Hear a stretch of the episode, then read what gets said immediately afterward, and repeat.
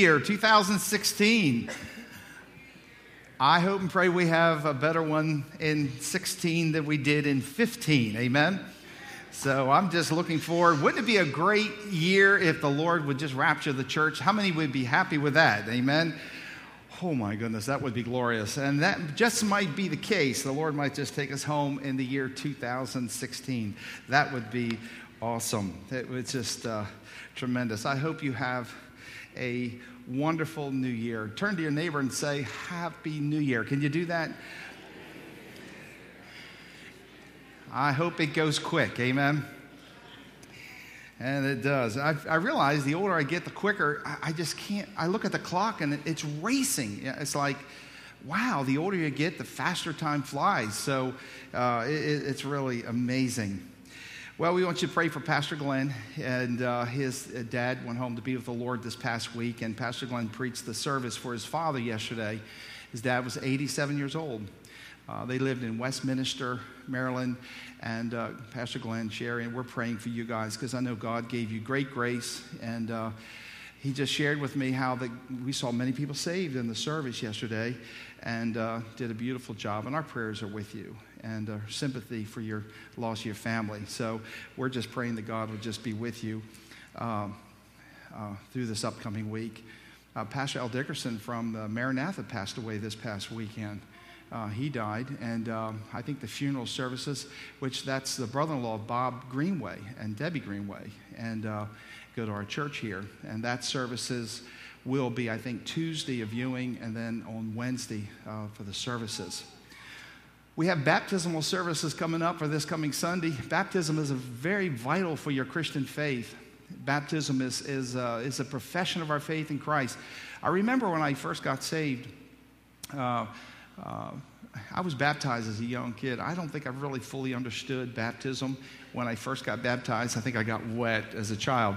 But it wasn't later till I got saved. And then uh, it, was about four years. In fact, I was in Bible college and, and get, uh, just finished seminary and getting ready to be ordained. And the Holy Spirit just said, I can't let you take this next step in your Christian faith till you get baptized. I'm like, but Lord, I was baptized as a child. But God says, not after salvation. And the Holy Spirit just said, No, the steps of a good man are ordered by the Lord. And He says, I want you to take that next step in baptism. And, uh, and, and I tell you what, I was in Chattanooga, Tennessee, and Dr. Lee Roberson, who is the chancellor and the president of, of Temple University, uh, he baptized me. And it was my last week uh, being in college. It was uh, just days before I graduated uh, seminary. That's when I just said, you know what? I'm not going to battle this. But let me tell you something the significance of baptism.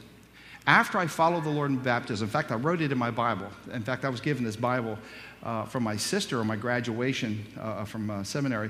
I put in there on the front page, was baptized in 1976. And I praise the Lord that from that baptism, uh, God just put a new anointing, a new blessing, and He let me go up the steps. And uh, I will tell you this baptism is very important to your faith if you want to go on up, sometimes if you stop and you don't follow through on those steps of obedience, God will hold you right there at that level. And uh, if you're here and, and, you're thinking about that baptism and uh, you're contemplating baptism, let 2016 be the year of going all the way up the steps and move up where God wants you to be in your life, and God will bless you tremendously. So, we're having a baptismal service next Sunday if you'd like to be baptized, you can see Pastor Glenn. You can see myself out there in the lobby. Pastor Glenn really is really good about organizing all the baptismal candidates, helps them, talks to them about what we need to do for baptism, how the, the procedures for baptism, and, and, he's great about that and has always been uh, wonderful in that area. So you can see him right after the service. Pastor Glenn, would you stand up? I want to see that beautiful, charming face. that Loving face. Turn around, let everyone see that face. There it is. That's Pastor Glenn. So, uh, amen. So if you could see him right after service, he's going to kill me tomorrow morning. Why did you make me stay? But uh, I just wanted you to see him. So some of you that are new and you're trying to put uh, names to faces, um, that'll be a huge help. So we appreciate that. So uh, if you're interested in taking a step in getting involved in Bible study, we have many small groups Pastor Keith Henry has done a beautiful job laying out a great menu of Bible studies for all. In fact, you can go into the lobby and you see a vast uh, area of, of all the small groups. And this is a year to plug in. This, listen, if the rapture comes in mid 2016 or the end of 2016 or whatever, don't you want to go being plugged into the local body of Christ? And, and, just this is a year of really getting serious about spiritual things. So, this is a good time to say, you know, I'm going to step out of my comfort zone. I'm going to step out here and I'm going to get involved in small groups. I encourage you to go out after church this morning. Take, take a few minutes. We got a great menu of classes that are all different times, all different times of the week, uh, to really accommodate the busy schedule of everyone. In fact, I have a small prayer group that starts tomorrow night, and uh, we meet at Baker's Restaurant, and uh, we always have a group of people that come, and we just talk about prayer, and we, it, God just does so many great things um, in answering our prayers, and that'll be uh, tomorrow night. Uh, and uh, but we have also our bible study if you're interested in really getting into the bible you really want to know the bible in fact the bible teaches that that without knowing the word your faith can't grow. Uh, so we have a bible study at 11 o'clock on, wednesday mornings right here in the uh, in the lobby. And then i meet again uh, 6.30 on wednesday night for the same bible study. And uh, we're doing a study on the book of acts and we're going to do a review catch up, and then we're going to start into chapter 8. Uh, so you can't miss a thing. So you can join in and get into this Bible study and grow your faith. Grow your faith. Get involved. Don't sit in the peanut gallery. Jump in. Let this be the year of really activating your faith for Jesus Christ. And I know God will bless you for it. So, and then we have many other classes. We've got married couples uh, class. Pastor Keith teaches that on, on, on Sunday afternoons. And uh, we've got classes, tremendous uh, menu of classes uh, that are lined up for everybody in the church. And we'd appreciate plugging in the, into those classes. I was thinking about a verse as I was thinking about 2016 and thinking about our church at Crossroads, a, a, wonderful body of believers. I love Crossroads. I love our people. I love the spirit of the, of the Lord that, that works in our church. And I was thinking about something that would really benefit all of us. And I thought about three, three big lessons that we could really wrap our arms around in the new year of 2016. And I thought about Ephesians chapter 5, verse 15 down to 17, two verses. And the Bible says this See then that you walk circumspectly, see that you walk carefully. Someone once said that to walk circumspectly means to walk on a picket fence with bulldogs on each side. carefully. He says basically, see then that you walk or live your life carefully and don't be foolish not as fools, not as someone who's, who's reckless and careless about their life. But the Bible says, walk circumspectly in wisdom, but as wise. And then he says, redeeming the time, watch your time, because the days are evil. In other words, the days are hard. Wherefore, be ye uh, not unwise, but understanding what the will of the Lord is. There are three lessons I want to share with you this morning for 2016, for all of us, for me, for you to help us get through this year and to really find God's blessing in our life. Father, we thank you for the joy of being in your house this morning. We thank you for the Word of God. We thank you for the Spirit of God that moves in our hearts. And Father, give us, Lord, some lessons, Lord, that we could bring some meaning and significance to our lives, even in the latter days of our life. Father, I pray, help us to grow in grace. Father, help us to understand something about the lessons of life, Lord, that will reflect eternal reward for us in heaven. Now, Father, we'll thank you for what you're going to do in Jesus' name. And all God's people said, Amen. I've noticed that every year, especially at the end of the year, almost every major news magazine or, or online news, uh, online websites, they put out issues with special pictorial sections recalling the year prior before and all the events that made news during the previous year. They talk about the highlights of things that happened. In fact, the other day I sat by and I, I didn't know that. I missed that. I missed that. And sometimes I will go through and they'll show the lives of people that passed away in the, in the, in the year before or the, the present year that we're finishing up on. And I'm like, I didn't know that person died. I, I didn't know Robert Schuller passed away from Crystal Cathedral. He died this year. And uh, uh, I just went through and I was like, I didn't know so many of these people have passed on. And I'm like, wow, it's just really amazing how time changes for everyone. And, and as I, you look back in the reflection of the year, we, we read also about articles by experts. They predict what, what they expected to be happening in the years ahead. And uh, some even go so far to make predictions covering, uh, covering the next 10, 20 years of what life is going to be like in the future. Uh, and in the past, a few of these predictions have been proven to be amazingly accurate. I mean, really dead on. And uh, while others couldn't have been more wrong. In fact, back in 1967, some of you might remember this, they predicted that the turn of the century technology would become, uh, would take over completely, that the average American would only work like 22 hours a week and only 27 weeks a year. And our biggest problem would be finding out what are we going to do with all of our leisure time. And uh, I don't know about you, but they sure missed that mark. So, uh, in fact, I find that in 2015, and approaching 2016, most of us are very, very busy people. And all those who are busy, raise your hand and say, Oh, me. We're very busy. We're always in a hurry. And uh, we always walk fast. You ever notice that? Uh, we always talk fast. Unfortunately, we eat fast. And after we eat, all too often we stand up and say, Excuse me, but I've got to run. And here we are at the first Sunday of the new year of 2016. Here we are. And I wonder to myself, how are we going to do this year of 2016? How will we do? Will we be as busy? Will we make better use of our time? In 359 days, when the year is over, will we be looking back with joys and regrets, thinking, you know what, I could have done things differently? Will we be looking into the future with anticipation or with dread? And I like what the scripture says. It says, See then that you walk circumspectly, carefully. Watch out for your life. In other words, don't be foolish with your life. Don't be rash with your life, but be wise, redeeming the time because the days are evil. Wherefore, be ye not unwise, but, but understanding what the will of the Lord is.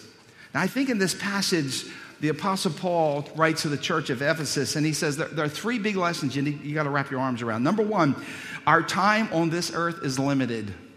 There's a, a life insurance uh, a company that has a commercial, and I think it's very good. And it shows this lady, and she's parking her car, and she's putting mo- uh, money in this little machine that times her parking uh, time.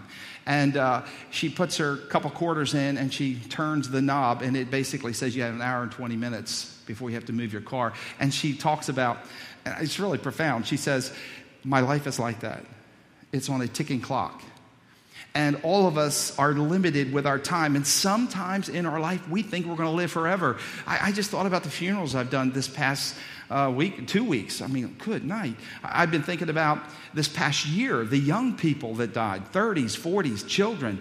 Uh, people, sometimes we think about death as only as somebody that reaches 70 and 80 and 90, but I got news for you.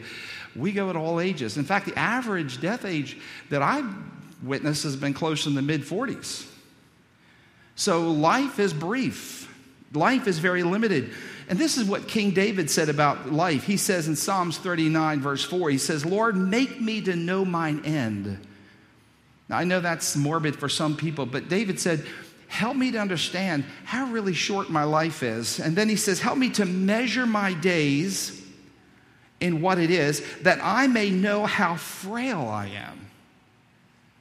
And then again, he says uh, in Psalms 90, verse 10, he says, The days of our years are three score and ten. In other words, 60 years and 10 more. Basically, an average life of a span of a man is 70 years. And if you're really strong and you're blessed, you might make it four score, which is 80, the age of 80. But he says, But as soon after that, strength is cut away and we fly away. How brief our life is. Now, I realize that for some younger people that are here today, I mean, you're just totally disconnected to this subject because you're thinking anybody that's 60, 70, or 80 is uh, ancient and old and like you're never going to reach that. I remember when I turned 40, I was like, oh my goodness. But this year I'll be 61. I'm like, oh Lord, I'm coming up to that 70 year mark. It's amazing. In fact, I can remember when I thought anyone over 40 was ancient, but no longer. Everything is relative now. I'm looking, 80 really is not that old, you know? 80 is not old at all. The psalmist tells us to number our days so we develop a heart of, of wisdom to realize I need to spend my time wisely. A few years ago, People magazines published an article called Dead Ahead.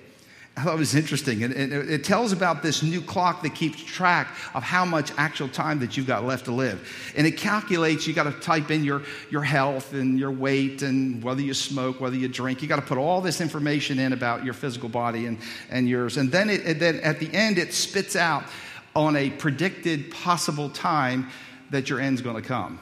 And then every morning you wake up, it tells you, okay, today you have so many days, you got so many hours that, that, that'll keep you motivated. And uh, it's sold for $99.95. For actually, you can go in there and buy it. In fact, now they got websites you can go in, put all this information. They can tell you when they predict possibly the day you're going to expire and leave this world. It's morbid, isn't it? I didn't buy one. But it is an intriguing idea. I don't think I want to wake up to be told how much how much longer I have to make it. In fact, that's what the psalmist told us to do. He says to number our days. In fact, the Bible tells us not to count on tomorrow because tomorrow may not come for you or for me. All we have is right now. So our time on earth is value, valuable because it is so limited. If some of us knew how short yet our time yet would be, if we actually knew, God would reveal to us our, the time that we have left, I think it would change the whole perspective of our life. He, God says, wisdom. Wisdom is realizing, draw your line of birth, your line of death, realize where you are on that line, and realize, you know what? It's very wise for me to use my time for eternity. Because, folks, you're going to spend more time over there than you are here.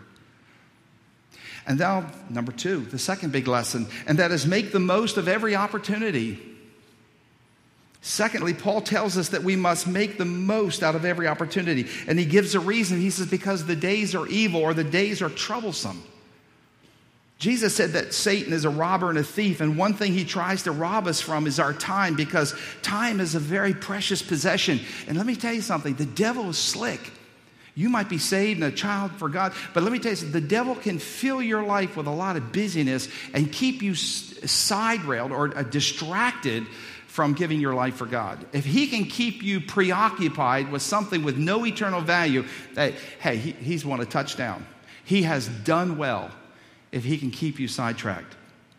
Just think of time wasted in sinning or living a life of sin. Think about the time wasted worrying about the consequences of the sins that we've committed in our life. Satan is a thief and he's a robber. But it's not just sin that makes demands on our time. Sometimes even good things can take up the demand of our time. In fact, Jesus went to the home of Mary and Martha and Lazarus. They were his three good friends on earth. They, he, they were the kind of friends you can go to their home, kick your shoes off, and just feel at home, and they had the gift of hospitality. Jesus knew he could go to their home at any time and feel very welcomed and always have a good bed to sleep in, have a good meal he, they were the kind of friends that you just, they were like brothers and sisters, they were family. And one day Jesus went to the home of Mary and Martha and, and, Lazarus, and, and Jesus got into the living room. And so he started to teach about eternal things. He started, he started to talk about the kingdom of God and, and spiritual values. And, and, and Martha decided she was going to cook a, a roast beef dinner and, uh, and have leek stew and have all these wonderful things for Jesus to eat because he was tired on the ministry. And she's in there cooking and has all these things going on in the kitchen and trying to really make Jesus loved and, and, and just meet his needs. And Mary, the other sister, she said, Forget the kitchen, forget the biscuits, forget the roast beef. She went and sat down at the feet of Jesus and left Martha with the whole kitchen thing. and, and Mary said, I'm going to take the best of his opportunity. I, am just going to sit at, the, I'm going to learn something about God. I want to learn more about God. I want to sit at his feet. I want to sit at the feet of the Creator. Uh, God is in my living room, and I'm not going to sit in the kitchen. I'm going to sit at the feet of the one who knows everything. And here she's in there, and Martha really gets ticked off, and she says to Jesus, Hey, why don't you rebuke Mary and tell her to get off her tail and get in here and help me in the kitchen because I'm doing something very significant? And surprisingly, Jesus snaps back at Martha and says, Wait a minute, I'm not going to take that away from her because, in all reality, I appreciate the good meal. But the most important thing is, is that she recognizes that I'm the creator of the world. And she has chosen to do the most important thing, and that is to learn from me. I will not take that away from her.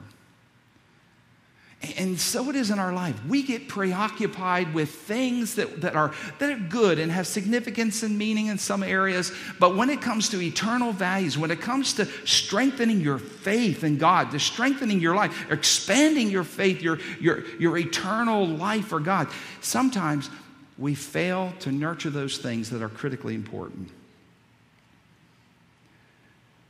That's the same mistake that we make every day of our life. We get caught up in a lot of good things and necessary things. But here's the problem Martha was so preoccupied with what she was doing, she didn't realize that God was in her living room and she had a chance to learn from him. And that's the same mistake that we make. Richard Swenson, a medical doctor, wrote a book in which he discusses one of the major maladies or one of the major problems of our, of our generation in our century. And he says it's anxiety and it's stress, and he calls it overload. He says that people are just plain overloaded with, with, with menial commitments and jobs and things that we need to do. And, and we get overloaded with possessions, and we get overloaded in the area of work and responsibilities. And, and there's an information overload, and we're just, we're just bombarded. But sad to say, he says that the spiritual priorities falls way at the bottom. And I could go on and on, but you get the picture. There are so many demands on our time, so many good things that need to be done. But there are just 8,760 hours in this year, and we've already used a measure of them. We do want to make the most of every opportunity. So, what are we to do? And that brings me to my big third lesson, and that is we've got to understand what the will of the Lord is. More than anything, I'm six, be 61 this year, and I, I got thinking about what is the main thing that God wants me to do, and am I doing it? What is God's will for my life? What is God's will? Why did He create you? What is the purpose and the plan that God has? And I'm not talking about what you want to do, I'm talking about what He wants you to do. Paul said, wisdom is understanding what the will of God is for you and doing it. What do you think God's will is for you in this new year, 2016? 2015, 14, 2000, all those years are gone. And there's no sense looking back in the past, but we got to look forward and say, in this year, what does God want me to do? What do you think God's will is for you for this year? Now, let me make a couple suggestions for you to consider. First of all, establish your priorities. What really is important? And I think the eternal things that have that are weighty, that, that really have significance, that'll follow you into eternity. The, the, the eternal aspect has got to come to the number one place in your life. And I'm assuming since you're in church this morning that you got up and you begin to think, you know what? I need God in my life. How many need the Lord in your life? Would you raise your hand? I, am too. I, am right with you. I need God in my life. I need God in my marriage. I need God in my, eh, as far as being a father and a grandfather. I need God in my life. As a pastor of a church, I need, I need God so much in my life. I need Him. I cannot take one step without Him. I need Him. When you begin to establish priorities, you have to decide just where God or Jesus Christ stands in your life. You've got to ask yourself, who is the most important person in my life? And I'm hoping your answer will be my relationship with God. And that is through Jesus Christ. It's most important to me. Then, then, then put that at the top of your list of priorities and say, this is going to affect my decisions. This is going to affect my scheduling. This is going to uh, uh, affect my relationships with other people. This is going to affect my whole outlook on life. Jesus Christ is going to be number one. Therefore, everything is going to flow down from him. Everything is going to take a secondary place. Jesus, on Sunday morning, it is the Lord's day. It is going to be his day. I'm not going to take that day and go boating or run with friends. That is the Lord's day. You know, everything else have to fall in place. I mean, that is God. I mean, in the morning when you wake up, it's not about the, the clamor of the loud that reaches for your attention. It is that quiet time that you spend with Jesus and, and you get alone with Him. And just, even if you're not great at praying, you just get into His presence and say, Here I am, Lord. I need help. I've got this problem going on here, and I got this going on here, and I need wisdom here, and I need you to, God, you just, you just pour your heart out to Him and, and spend time alone with Him and talk to Him about your grief, talk to Him about your loneliness, talk to Him about your the hardships, talk about the things that are stressing you out. Talk to Him, just have a catharsis, just spend time with Him. He loves it when you come to Him because you're demonstrating that, that He is the number one priority of your life. There's something wonderful about opening the scriptures and reading the Bible. And there are a lot of places in the Bible I still don't understand. I've devoted my life to the study of the Word. There are some areas that are, that are too deep, deep for me, and I, I can't fully wrap my arms around, but I keep reading it. But as time goes, I learn a little here, I learn a little there, increment by increment. I begin to put this big jigsaw puzzle, and I begin to see this big picture of who Jesus is. But it only takes a faithful life of consistency, of pursuing a God who loves us.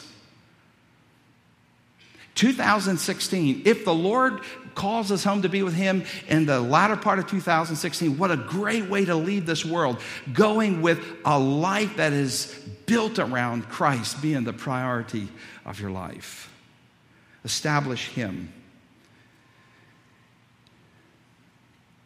We need to pray more. We need to study the word more. That's why we have small groups. That's why Pastor Keith has gone to the trouble to, to sit down and work with all of our small groups. And he's worked this out beautifully. And out there in the lobby, he has painstakingly went and he's put cards in every one of those plastic pockets. So we want to accommodate where you are in your life because this is important. This is a mission of our church. Discipleship is, is one, knowing Christ as Savior, but following Jesus Christ. And, and we have all these these groups. And this is your chance. 2016 is your chance to plug in, to grow spiritually, to get connected to other people in the body of Christ. That's what God's will is. God's will is for you to connect to Him and to connect to those in the body of Christ and to become significant in the kingdom of God here on earth as it is in heaven. We need to pray more faithfully every day. Some of us need to just make a commitment this morning. You know, Lord, before I turn the TV on, before I talk to anybody, I just want to get into your presence. I saw that movie War Room this past year. Man, I love that. I got this as a Christmas gift, the War Room. Somebody bought me the DVD and uh, I'm going to watch it again and again. But that picture of, of, the war room is basically that life, we are in a spiritual warfare. We, we are in a battle. And the only way that you're going to pursue and, and to, to make, take the next steps in your Christian life is to pray through issues that really want to devastate us and destroy us. So we got to establish our priorities. And then we got to learn how to live today. Two of the greatest enemies of time are regrets for the things we did in the past and the anxiety about what's going to happen to us in the future. But there's something about getting in the presence of the Lord on a daily basis. He maps out for you. You, you, you present yourself to Him, and He takes you step by step in your life. Many of us are either living in the past or we're living in the future, worried about what we did in the past or stressing out about what's going to happen in the future, and we're missing out on the precious life that we have today. In fact, many of us are engaged in this little game of, oh, I wish it were like it used to be, or I wish it, it was tomorrow, I wish it was next week, or I wish it was next month. Someone said, life is what happens to you while you're making plans to do something else. True, isn't it?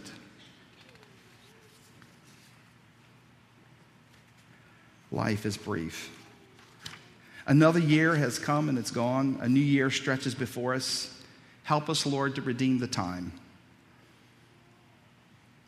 And during this new year, it is my prayer that you have enough happiness to keep you sweet, that you have enough trials to keep you strong, that you have enough sorrow to keep you human, enough hope to keep you happy, enough failure to keep you humble, enough success to keep you eager, enough friends to give you comfort in life, enough wealth to meet your needs, enough enthusiasm to make you look forward to tomorrow, and enough determination to make each day better and better than the day before, and to keep you humble enough to seek the Lord on a daily basis and allow Him become your life, your strength, your sustenance, your success. Because without God, as a believer or a non believer, without God, we can't go forward. Lord, please help us to use the 8,760 hours of this year the wisest way we can for you and for your glory. Because when it's all said and done, soon you're going to stand before your Creator and you're going to give an account of the time that God gave you. Use your time wisely. As your clock is ticking, realize that your end is coming. David said, Wisdom is knowing my end. How much time? How much time? How much time do you have before you stand before your Creator? Use it wisely so when you stand before Him, you can hear those blessed words Well done, thou good and faithful servant. Paul wrote in Romans, and that knowing the time, knowing that short brevity of time, now it is high time to awake out of our sleep, for now is our salvation nearer than we ever believed. The night is far spent, the day is at hand. Let us therefore cast off the works of darkness and let us put on the armor of light. I want you to go out here and think about one thing. I want you to think about eternity. If your end is in 2016, are you happy with what you've done for Christ? Have you given your best to the most important priority in your life, and that is your relationship with Jesus Christ? Let's pray.